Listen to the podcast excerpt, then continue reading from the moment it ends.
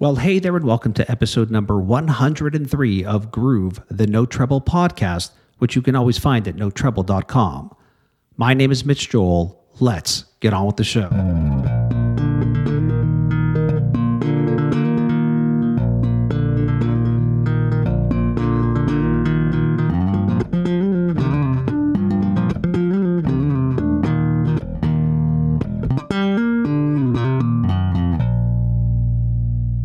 So, who are you and what do you do? My name is Mali Obomsawin, and I'm a bassist and composer, singer, band leader. And you've got a newish album out. Yes, newish. Yeah, October 2022. It's called Sweet Tooth. And that's your debut solo? Would that be the right way to say yeah, it, That's so weird. it's my debut. I mean, I'm a, you know, bass player, usually side person. So I've been on recordings before, obviously. And I had a band previously where I was theoretically one of the three front people, but debut solo. I don't know. It feels like the debut. Prior to recording, we were talking about the fact that you're coming up where I live to Montreal for the Jazz Fest, which is incredible. And I was at the launch for the event and saw your name and immediately Mhm. sent an email saying, I'd love to have you here on the show because when I heard Sweet Tooth, it hit a lot of really interesting genres and thinking about music. And the fact that you're a bass player also really interests me. Let's go back a little bit Yeah. and talk about when did you first start playing the bass? Oh man. I was in fifth grade. So in my hometown, it's a small rural town in western Maine. Put yourself there in your mind. And It, was had a great- winter. There was It plumes of smoke from had- the oven. yes, I had to walk 50 miles to school through the snow. No, um, there's a great string program in the school. So every little third grader started playing fiddle. And in fourth grade, you got to access other instruments. I chose clarinet and cello. And then by fifth grade, I was drawn to the bass and started playing upright bass and really was always most dedicated to upright. I do play some electric, but upright's really my my main axe. Yeah, I've known you as an upright. And then when I was getting ready for the conversation, I saw a couple of interesting photos of you playing electric. And I think that's also a worthy conversation. Was it one of those things where you wanted to play in bands and it's just too hard to carry around the stand up? Or when did you introduce electric into your knowledge of the bass?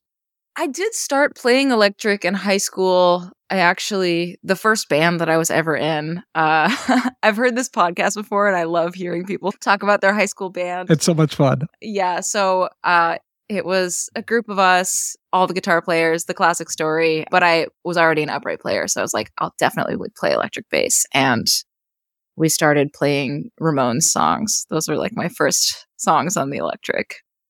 Okay, but Ramones weren't all that happening then too. So there was No. other stuff going on. Tell me what else. What other songs were they pushing to play then? Oh my gosh. Well, these were some like rural Maine kids and they listened to a lot of country rock. Like honestly, Nickelback was definitely one of the one of the touchstones.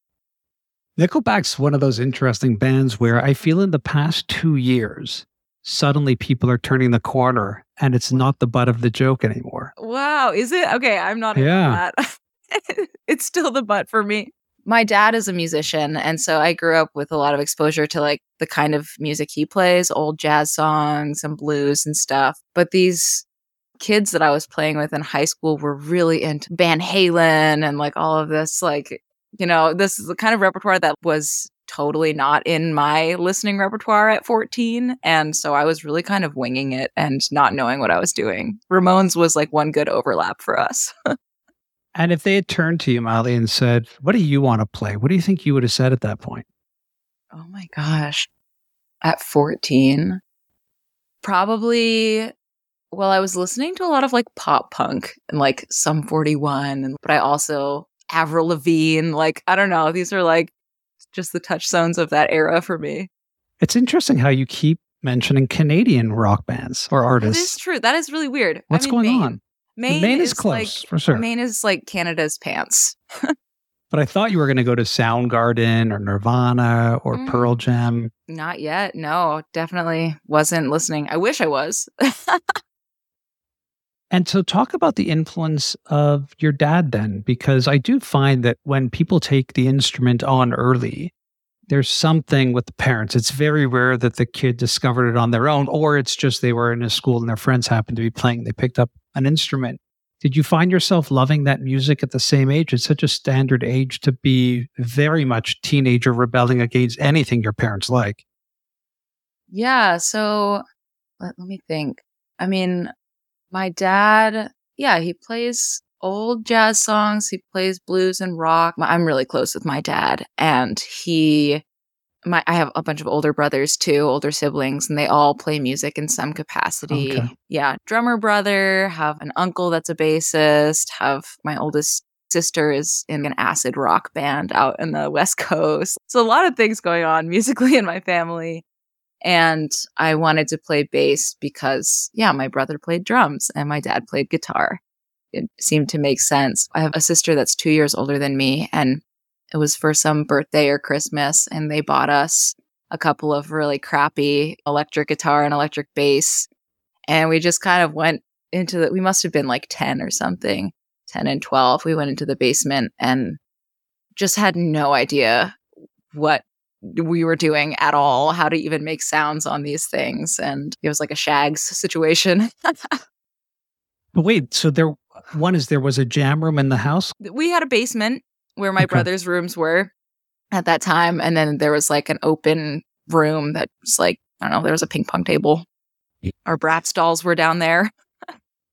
I did. How many siblings do you have? It's sounding like a lot. Yeah, I have six siblings. Oh my God. Okay, wow. yeah. yeah. What was that like growing up? It was cool. So I'm the second youngest. And for nine years, I was the youngest. So I definitely have middle slash youngest child syndrome of the most outgoing, the most accident prone and attention seeking within the family context for sure. So you're playing music. Music is everywhere. Clearly, it's an amazing home to grow up in. Mm. At what point do you start thinking, this is real? Like, I'm going to do this for a living? What were you studying in school? What was inspiring you? Yeah. So I guess it never seemed like an illogical or like unreasonable career path for some reason, even though my dad isn't like making millions off of his bar gigs, but it's something he's always done. It is his main source of income. And it just didn't really dawn on me that it's a career path that a lot of families don't encourage. And when I was in high school, there's this other wave of like I don't know, musical influence that's coming through our town and our generation, which is all of the like new folk stuff, right? Like yeah. Punch Brothers and Goat Rodeo Sessions and Crooked Still, all of these like neo trad bands doing acoustic music. And I got really into that at an early age. And that was for me as an upright bass player primarily, and someone who grew up going to fiddle camps and everything, like that was the path that I saw as attainable. I was like, oh, I can see how you get from one place to another in this scene. Did you love the music? Was it also the music that was attractive? Yes. Yeah, definitely. I was, yeah, obsessed. And in rural Maine, like you can go to contra dances with your friends and that's normal. It's interesting too because I'm detached from that scene and that genre, but I mm-hmm. remember those band names really well. And it's interesting how I was just thinking about it in relation to what was happening in California in the 70s and the acoustic rock folk movement. And then I was thinking about it in relation to what you were saying and how it was kind of anchored in the alternative scene when it came through at that point too. It wasn't seen as this singer songwriter mainstream. It was right it's interesting how, and again, I don't know why it's formulating my brain like that, but the 90s, any music that was like that, that would have been called its own scene, was also lumped in with everything else. Mm. Yeah, I do think that people who play that kind of music do see it as like a countercultural yeah. something. Mostly because, yeah, like that's not really radio music it kind of became that as a result with Mumford and Sons and these bands that trad musicians love to hate on. But like it's the next logical step for any quote unquote countercultural scene as it becomes commercialized and then loses a lot of its grit or a lot of its communal elements. I wonder if there's something too about just the angst of what was happening before it. And there's also some roots in artists like PJ Harvey, I think, as well, when it comes to how it evolved. Also, very driven by electric music. And mm-hmm. bass has also a very predominant role in it because of how it's emoted. Yeah, I'm sure there's something there. Let's talk a little bit about the decision, though, because then at one point you made a decision. I know you attended Berklee. Was that in the process of figuring out this is a full time thing, this is the path? Or was that still in the process of trying to figure out if Mali's going to play the bass, become a composer and musician full time? I don't know if I had the long vision. So I applied to Berklee and one other music school, and then I applied to a bunch of liberal arts colleges. And I really wanted to be a full on music school, music career person. And it really came down to financials that I, I ended up doing a year at Berklee and cramming in as much as I could and then going to this other school where I got a full ride. It was a financial decision and it was something that I really lamented a lot, not being able to f- fulfill the music school experience that's so standard now. It really is the new standard for professional, especially jazz musicians. Even in that folk world that I was kind of in at that time, everyone was doing that. And I felt like I was like, I don't know. I think the reason that I worked so hard to keep developing as a musician was because I felt like I wasn't getting the same stuff as all of the other people who were going to go on to be successful. So, was it that you knew you only had money for one year? Is that what you're saying? Yeah. Yeah. That must have been, it sounds like a lot of pressure in the sense of you really want to make it count. I know people who go there and float through and jam in bands and don't. Sounds like you were like, I'm going to take this quite seriously.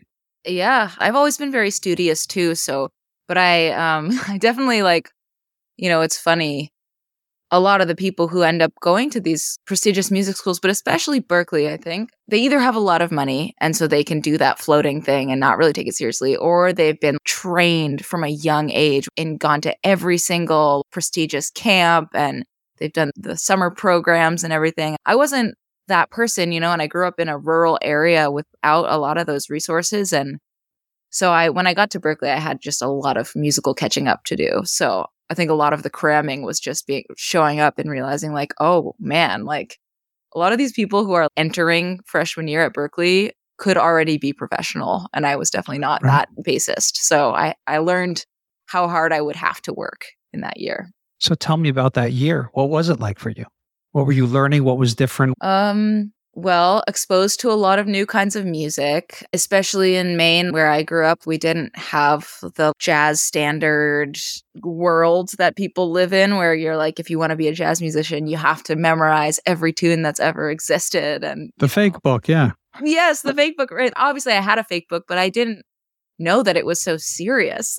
I so I was like, oh, yeah, this is just a cool little resource. I showed up and realized that everyone there the prerequisite was memorizing all those tunes if you're going to call yourself a jazz musician. And um, I had kind of a different entryway into jazz through growing up, where there was this one jazz camp that happened in my town that was populated by a lot of Brooklyn avant garde teachers. And cool. Yeah. And so the first tunes that I played were free jazz tunes. They were Ornette Coleman. Yeah. We played Lonely Woman. And that was my first experience of jazz. And I was like, oh, dope. This is what it's about. Amazing. And so the fake book wasn't really part of my vision of what was required of me. And then I came to Berklee just totally blindsided by all that I didn't know and was supposed to know by then. so it was less about the playing in that moment and more about the theory. Is that what you're saying? Meaning it seems like you were comfortable playing. It was more the mm-hmm. theory side and the language side and the the rails, I guess we assume that are around this thing. Yeah, I was comfortable playing. I was comfortable playing by ear. I, yeah, I wasn't comfortable with the rules. And I, I learned a mm. lot of the theory when I was there, you know, but the structures, the disciplines, the rigidity, that is a part of jazz pedagogy at this time, which a lot of people rebel against. I was a little bit of an outsider to it. And I also couldn't fully justify the amount of time that it was going to spend to get inside of those rules and yeah. adhere to them. And I've always been that kind of person anyway. I grew up in a barn literally in Maine and I'm just like whenever there's like rigid structures and rules that I'm supposed to know about, I'm always the person that doesn't understand them. I mean, I think that that's what ultimately makes a unique composer. Thank you. when I think about the songs that have moved me in whatever genre they are, I feel like there's always that person who's either creating it or part of it who might even know the rules, but knows enough about the rules to know that that's not going to get you where the song needs to be. Mm-hmm. Well, I think that's what I'm most drawn to eh, when, as a listener and as a student of composers as well. And yeah, and there's also this, it's like, I'm interested. I've always been interested in knowing what the rules are, of course. It's not just a blanket disrespect of everything because I, I respect the tradition deeply and I respect how those. I don't respect the jazz pedagogy at this point, not very much, but I respect the tradition of jazz and I can see that those rules are just what people took from observing the frameworks that were being developed by these really brilliant musical engineers that are the jazz founding people, right? And correct me if I'm wrong, but while you're there at Berklee, this is the beginning of Lula Wiles. Yeah, kind of. Lula Wiles was made up of the three of us, Ellie Buckland, Isa Burke, and I, and we met when we were in Maine, living in Maine. We're all from Maine. Ellie and I grew up in the same town, and we met Isa at Fiddle Camp. So our first performances came before the band was created, but yes, in the Boston years. They both went to Berklee as well. They did. I was the last one to. So was, Ellie was the oldest, and then Isa the next year, and then myself the third year.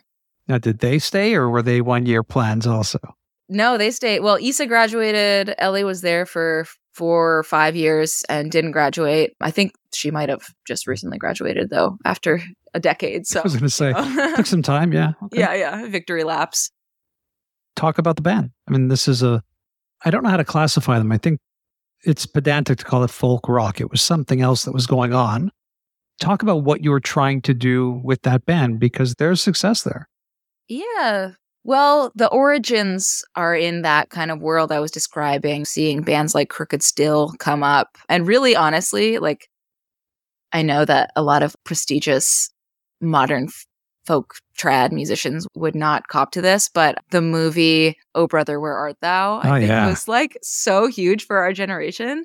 So that was the kind of unifying cultural moment for getting kids into this traditional music. And when we first started playing together, it was because we had this common repertoire of traditional tunes, Acadian and Cape Breton and Quebecois and all these kinds of trad musics that come through Maine and uh, old time, obviously, up from the South. So we started just wanting to play trad music. And then when the other two ladies went to Berklee, they got really interested in songwriting and they started a duo. And then by the time I showed up, they were like, great, we need a bass player. And perfect timing, Mali. yeah, yeah, it was like that. So when we started, it was really like in that kind of realm of traditional songs and new songs. And then I guess it just grew as we did, where our musical interests grew. We wanted to be electrified. We wanted to reflect modern times and not just be like derivative of an era of music that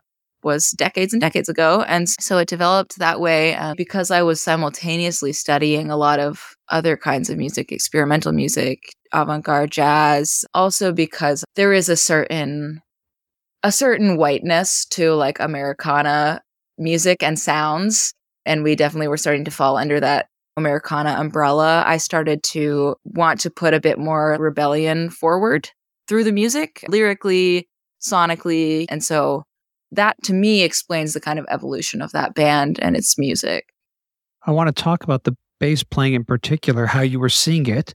Were you seeing it as filling out between the instruments? Were you seeing it as a voice on its own back then? How were you seeing the actual bass playing and how you were thinking about your playing? Because again, when you're in a place like Berklee, you're seeing so many different types of players. Some of them are taking the bass as a lead, some of them are taking it. I don't want to say even in between the instruments, because I think if you're at Berklee in general, you're probably looking to experiment with the voice more than just sitting in the pocket. Mm-hmm. How are you thinking about the instrument at that point? I think I was going back and forth. I think some of my earliest bass influences are people who had the deepest pocket, the strongest quarter note, whether it was Ray Brown or Paul Kowert, this kind of quarter note that can do so much so simply. And then on top of that, though, they're extremely virtuosic and have this voice. And so I always was valuing both the simplicity and the ability to do more complex things. And there were a lot of bands around us, even bluegrass bands that where the bass was doing like way more than the typical bass role. And so I was exposed to that, but trying to be very conscious of not forcing that into a context where it didn't belong. And I think Lula Wiles was one where it didn't really, the bass didn't want to be a lead instrument. But I, I've always seen it as a melody instrument as well as a percussion instrument, but I try to find ways to emphasize that. And I think, especially in the trio context, there are a lot of ways that bass can have movement that's melodic. You have a lot of players that are probably being spoken about in the hallways and the jam rooms there, Berklee. I'm sure the names Jaco Pastorius came out more than once.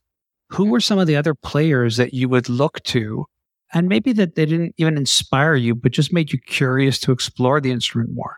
Yeah. Edgar Meyer was a really big ah. one at that time. Yeah. And it's crazy because the bassists that I'm drawn to are either very greasy bassists or they're very ethereal players. And Edgar is definitely more in the ethereal to me, you know, how he can be, play the violin on the bass. Like it's just insane, right? And then there are people more in the realm of, oh, I don't know, Slam Stewart or like Mingus, obviously. Yes. Everyone, everyone loves Mingus, but just the kind of grounded unbreakableness and the grease of every single note. You know what I mean? And I don't know. I feel like at one point in my musical journey, I would have definitely said that I wanted to have the nimbleness and the groove of just like deep old time fiddler but the greasiness and the pocket of someone like someone like Mingus, you know, and were there modern players too? It sounds like you would have been a huge fan of Pino Palladino or that type of playing. Yeah, I, Pino is amazing. Paul Kowert again was really big for me. Bridget Kearney. Oh, she's amazing. Uh, she's so oh amazing. God. Yeah, we had her on the show. She's amazing. Oh, good. Yeah, yeah, yeah, Just and Esperanza as well. But oh, Bridget, oh, like really like showed me that there's no rigidity to how big your musicality can be even though you've signed up for this instrument that isn't supposed to stray too far you yeah. know and she really reinvented how cool the upright can be in modern music to me and and seeing her she also like just as a person, right? She studied at Tufts and NEC. You know, she like she yeah. never like took no for an answer, and that's something that's always really inspired me because sometimes the answer is no and you have to figure out how to make it not be no. There's something really beautiful about artists, and I include you in this group, that have the only word I could use to describe it is renaissance. Mm. It's a bit of this vibe to it. You'd say like a renaissance man, but obviously renaissance person. That this idea of there's so many places you could pull from, but there's something very modern and new about it that's different. Like I love that type of player always. Mm-hmm. Yeah, we're in this era of professional musicians that most people now go to music school. As a communist, makes me upset. Um you know, and and but like with music school, right, you're supposed to study so deeply study every era of music. And there's this kind of idea, I don't know, like at a certain point you have to be able to blur those eras that you've studied and find the middle ground and find where you are among that. It's like this big swirling pool of influences. And you're probably going to get judged if you're too much like one person or if you're not enough like someone else. I think like young people now are doing a really good job of deciding that it's all important. You know, all of these influences, like you're allowed to combine, you know, some like mumble rap with like folk music. Like, why mm-hmm. not? Like, figure it out, you know? Like, we can't deny that we're exposed to the last hundred years of music easily now through streaming, through everything. And we have to find our place in it. And I think it's a beautiful challenge. My other real job, this is my passion project, is in business and technology and innovation. Watching some of these artificial intelligence tools take hold in these digital studios is pretty wild too. The fact that you can just prompt it to add in a fiddle or prompt it to sit further back on the bass beat or add more hi hat. that even the skill of studying music is starting to feel very secondary to your ability to leverage the tools. And the other story that it's sticking out as you were speaking is Polyphia. We had Clay Gober, the bass player from Polyphia, on, and I've watched a lot of interviews with their guitar player who is trying to use real instruments to mimic digital sounds, scratches, oh. and different types of playing. Almost like we're starting to see this new birth of vocalists who sound like they have auto tune. Whoa, yeah. Oh my gosh.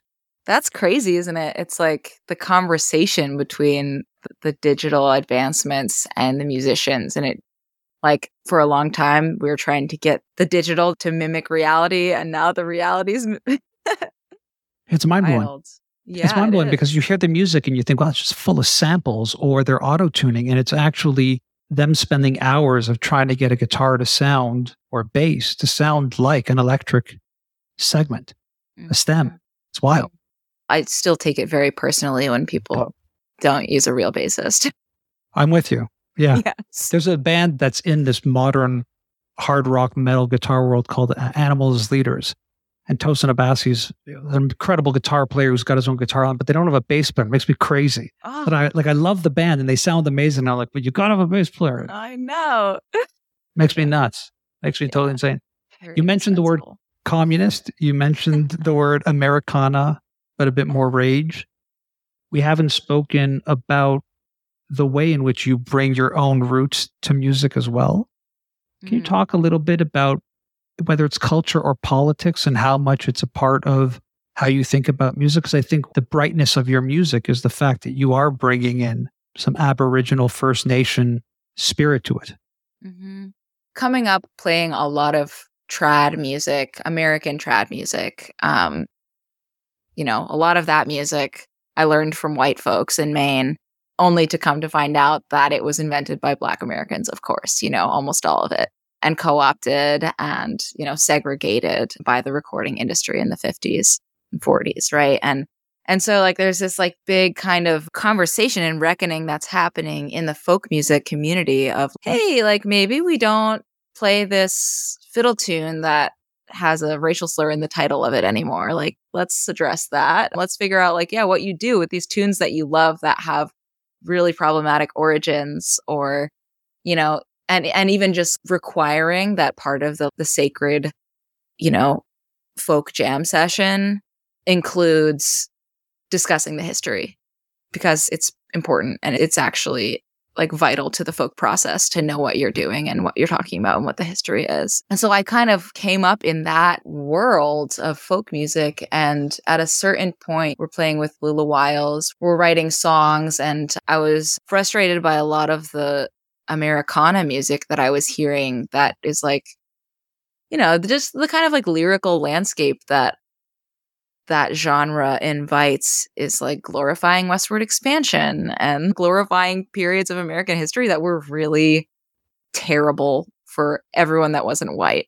And so, as a lyricist, I think first and foremost, I started wanting to rebel against that and recognizing the thread of the folk tradition that is like songwriters writing about justice issues, right? And my band split up over the pandemic, and I had been working on these jazz tunes through my studies my jazz studies, my avant garde, my composition studies at Dartmouth with my mentor. And I was like, you know, I'd love a way to incorporate the folk music that actually comes from here longer than a couple hundred years ago. I was pretty like revved about it at that point of like, I was like, you know, I'm going to make this album that comes from me, that comes from the thread of my musicality that people don't know as much, that people didn't really know that I was like a jazz musician as well, because I'd been showing up in folk spaces for so long. And I was like, well, I'm going to come out with this album and everyone's going to call it jazz. They're going to call it like, you know, wacko free jazz, whatever, right? And I was like, I really need people to recognize that this is folk music as well. And then uh, the more that I like had that as my mantra, you know, like this, these like indigenous songs are folk music. Jazz is folk music. Jazz is a tradition of the people as well. And a communal music, like the origins are the same. And then I was like, you know, actually, though, my predecessors in even in avant garde music understood this as well. You know, Don Cherry, Mingus, they were adamant that what they were doing was folk music as well. So I don't know. I guess I don't know if that answers your question or at least starts. It does, but I think it's a worthy conversation for us to linger on a little bit. Yeah. This idea that, because where you started was this idea of folk music, African American, slavery, acknowledgments, but this other side is equally deep, if not longer, which is the indigenous story. In my other podcast, I have a business podcast where I interview business leaders and we talk a lot about DEI and issues like Stop Asian Hate and everything that happened with Knee on the Neck and that whole movement while COVID was happening. I was here in Montreal concerned of the world of George Floyd and beyond, but also staring down the realities of the residential schools. Mm-hmm. And when I was thinking about it more reflectively, it felt like as America was battling with George Floyd, I think Canada was feeling more of the time again to talk about truth and reconciliation, Indigenous issues. Mm-hmm. And here you come along and we're having this conversation, and we are, we're somewhere in between this traditional folk, which is African American. But I don't think so because when we say traditional folk, it can be indigenous, which runs a lot longer in this territory. Mm-hmm.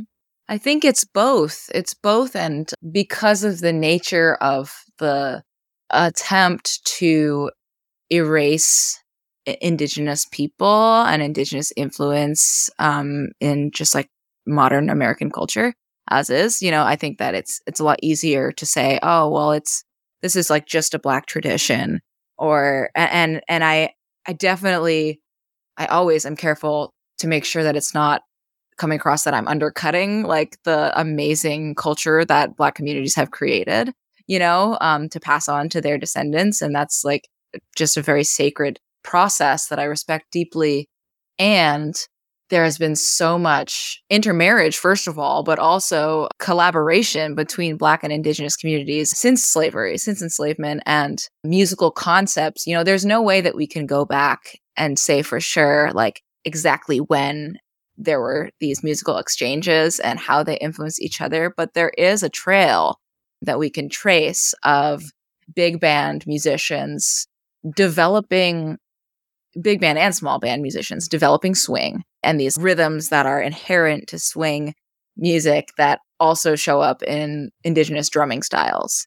And I have a friend who's Wendat actually who researched and found that in Cab Calloway's band, he instructed his drummer to feather the bass drum like a powwow drum. Wow. You know, and so yeah, and Cab Calloway, I mean, that's like that's early, right? And so there really is a paper trail here.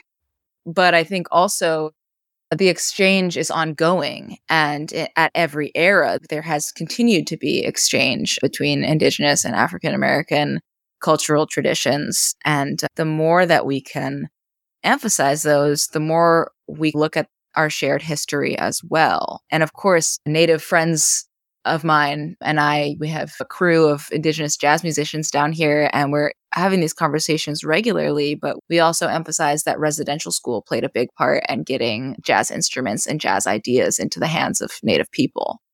It's a strange conversation to have because it transcends politics, it transcends racism, it transcends almost all because when music resonates, it resonates in ways in which, you know, we don't necessarily understand it hearing you say that you have that type of group is unsurprising. But even in preparing for this conversation, I found myself realizing I need to do a lot more of my own self education and awareness around the fact that there's a very long history of native jazz musicians. Mm-hmm. And I think the default would be that they're playing African American traditional jazz as we've known it in Americana. But I think what I hear you're saying, and maybe more work on my side for sure, is discovering what did this music sound like in relation to that because i'm assuming they weren't just playing the fake book right right yeah yeah there's i mean man i really i wish there was more recordings of like the beginning this is the thing right it's crazy yeah yeah but i think there's i mean and you say you have research to do but like so do i you know i think there is actually probably a lot more there that we can find and it just like many indigenous topics has been very understudied I'm just wondering, and I'm asking this out of total ignorance. And if you don't know, then we can just move on. Or I think it's a great moment of education. If American culture abdicated a lot of what was happening with the African Americans, do we know why that same wasn't done in terms of actual native music, or was it? I think that native music has, well, first of all, especially in the 1900s when people were going around with recorders, indigenous, at least in the US, indigenous songs and dances were literally illegal. Okay. So that would be a probably a big reason. But also, I think obviously we continued to do a lot of that stuff, but it was very close to home, very closed communal scenarios that we often had to do in secret, like away from the Indian agents, away from any kind of eyes. Where that didn't happen, obviously, was in residential schools because we were playing other kinds of music. We were right. playing, you know, Western musics introduced. And on the reservations, we were encouraged to sing church music, right? And that's a big thread in my album and and a common shared thread between indigenous and African American musical origins post contact. Do you feel that there is something in your work that is compelling you to bring a lot more of this music into the present? Do you think about that? It sounds heavy when I say it. And maybe it's not that heavy for you. It's just the nature of who you are and all your influences in music is music and it's all there. But do you feel that perhaps there is a need to bring some of this into the more modern times? This music being the traditional stuff or the more traditional stuff? stuff, yeah. I think that we're definitely in a time when there's a lot of indigenous pride and there's a lot of indigenous empowerment and we're really celebrating that we have this ancient cultural material. For me, like I just I sit in gratitude knowing that this is these are like ancestral things that have some of these songs and stories have existed since literally the ice age you Crazy. know yeah. and i'm like wow that's amazing and if we talk about this it will give people a greater appreciation for the kind of knowledge that we hold we've seen for instance we've seen indigenous people adapt to vast changes in climate and social and geopolitical changes over the last 12, 13,000 years in my territory. And so, having survived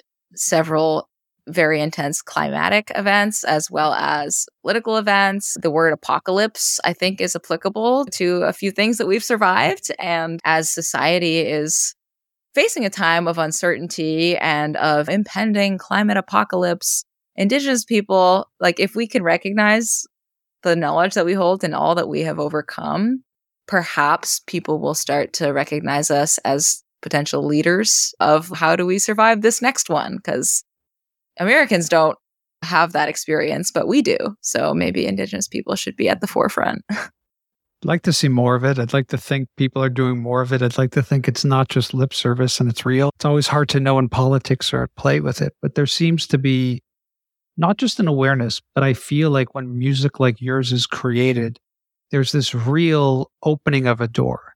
Even when I was reading the reviews of Sweet Tooth, it felt from a lot of the reviewers that you were opening doors in which perhaps they didn't think the genres would pollinate mm-hmm. or that the music could be generated that way, which is a very, I think that's a very complimentary place to be. Yeah, 100%. I'm really happy to be able to, yeah, to play these shows and these venues that have never heard noises like this before, but then also in venues that have never heard stories like this before and really connecting dots. Like I feel like I'm in a position of guiding people through history and musical evolution as we're doing these shows. So you're traveling, it's a sextet. Is that what it is? Yeah, we've been traveling with a sextet. It's insane. Tell me why that's insane. What do you mean? Well, so I'm 27. I spent most of my early career t- touring with a trio and then a quartet, but generally a band that could fit into one car. and I think my like naivety most of all was like the reason I was like, and my dedication to three part harmony as a folk musician, you know, I was like, oh man, like I gotta have three horns so that we could do three part harmony and then I got to have the rhythm section that I want. And I didn't think about like how logistically.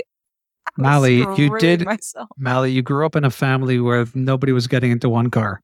Exactly. So you should have known. I know. Ah, man. And I crave it, you know, coming up and like singing so much bluegrass and old time, like three part harmony singing. And like, I just, if I don't have that, there's something missing for me musically. And, and it's something and other composers, not to go off topic, but like people like Charlie Haden, another big influence for me as a bassist and composer and just overall life story. We have like a lot kind of of overlap there. But anyway, being a band leader is new to me and there's so many challenges I'm just learning every day and trying to stay afloat. Six bandmates is it's a lot uh, to figure out, but mm. It's the sound I want. You also sing, I'm going to maybe butcher my pronunciation of this in Abenaki. Abenaki, yeah. Tell me, what do we need to know about that language and its richness and why sing in that language? Yes. So everyone should learn the language. everyone should, no matter where you come from, because that language contains so much knowledge. And it's one that, so at Odanak, which is the Abenaki Reserve in Quebec, that language, there are people who, there are a lot of learners. There are a few people who are relatively fluent in it, but the, we only have one living first language speaker. So it's really like a vital time for that language to be re-emphasized and taken up by our people and anyone else who wants to learn in my opinion and it's also kind of for me as a, a, scholar as a researcher you know i spend time in the archives i listen to these old recordings the oldest recordings that were ever recorded on wax cylinder were wabanaki people uh, uh-huh. not my tribe but the passamaquoddy tribe in maine they were recorded in around 1890 the first ones and so, from like a digital history perspective as well, it's really fascinating. But I have to learn the language in order to understand these tapes. So that's my process. So when you're singing in it, are you transcribing English to Abenaki? Are you taking already existing phrases and putting music against it? What was the process? So for some of it, it was a song that I learned by ear and then went to a linguist and, and speaker and was like, let's translate this word for word. And I, think we got pretty close, but it's like a treasure hunt, really. Yeah, it's hard to really know. Like, yeah. And then for the chant at the end of Blood Quantum, we wrote that from scratch with words that we knew exactly what they meant, you wow. know? So it really varies. And it's for me, because, you know, like, especially I think young Indigenous people will relate to this, there's so much that we need to do in order to be good ancestors. We need to learn our traditions. We need to learn our language. We need to like practice, not only like learn theoretically what our traditions are, but we need to practice and evolve them. And so all young Indigenous people are carrying such huge burdens of things that like we have to do. And we also want to have our own lives and pursue our own passions. And so for me, bringing the language into the music and going on this very intimate process with every time I'm using the language for a song or a composition, it feels like I'm doing my responsibility as an ancestor as well as a creative person. It's beautiful. Before we go, can you rattle off a couple albums or players great bass that you just can't get enough of? Like, what are you listening to that you're like, I can't stop. This is just too good. It could be new, it could be old. I don't, I don't care. Wow. Okay. Um. Oh man, I'm always so bad at these. Like, mostly because I'm trying to update my playlist. It's oh, selfish more than anything okay. else. Yeah. Okay. Don Cherry, Om Shanti Om. I don't even know who the bass player is on that album, honestly, but it's just like absolutely amazing. There's another one by Don Cherry, Dewey Redman, Ed Blackwell, and Charlie Haden, Old and New Dreams. That's an epic one if you don't know it. Oh my gosh. Uh, Mingus Moves. Okay, Mingus well, yeah. It's classic. Mm-hmm. That's great. Mm-hmm. Anybody new? Anybody new that's exciting to you or music that you're really into now? I'm gonna like email you later with all of them, but not be able okay. to name them in real life. That's okay. We'll wait for an email and I will okay. include it in the blog post that goes along with this podcast. Your new album is called Sweet Tooth. It's amazing. I'm hoping we get to sit down for some tea or coffee when you come to Montreal for the International Jazz Festival. Mallory, let people know where they can find out more about your music, all the stuff you're doing online, etc.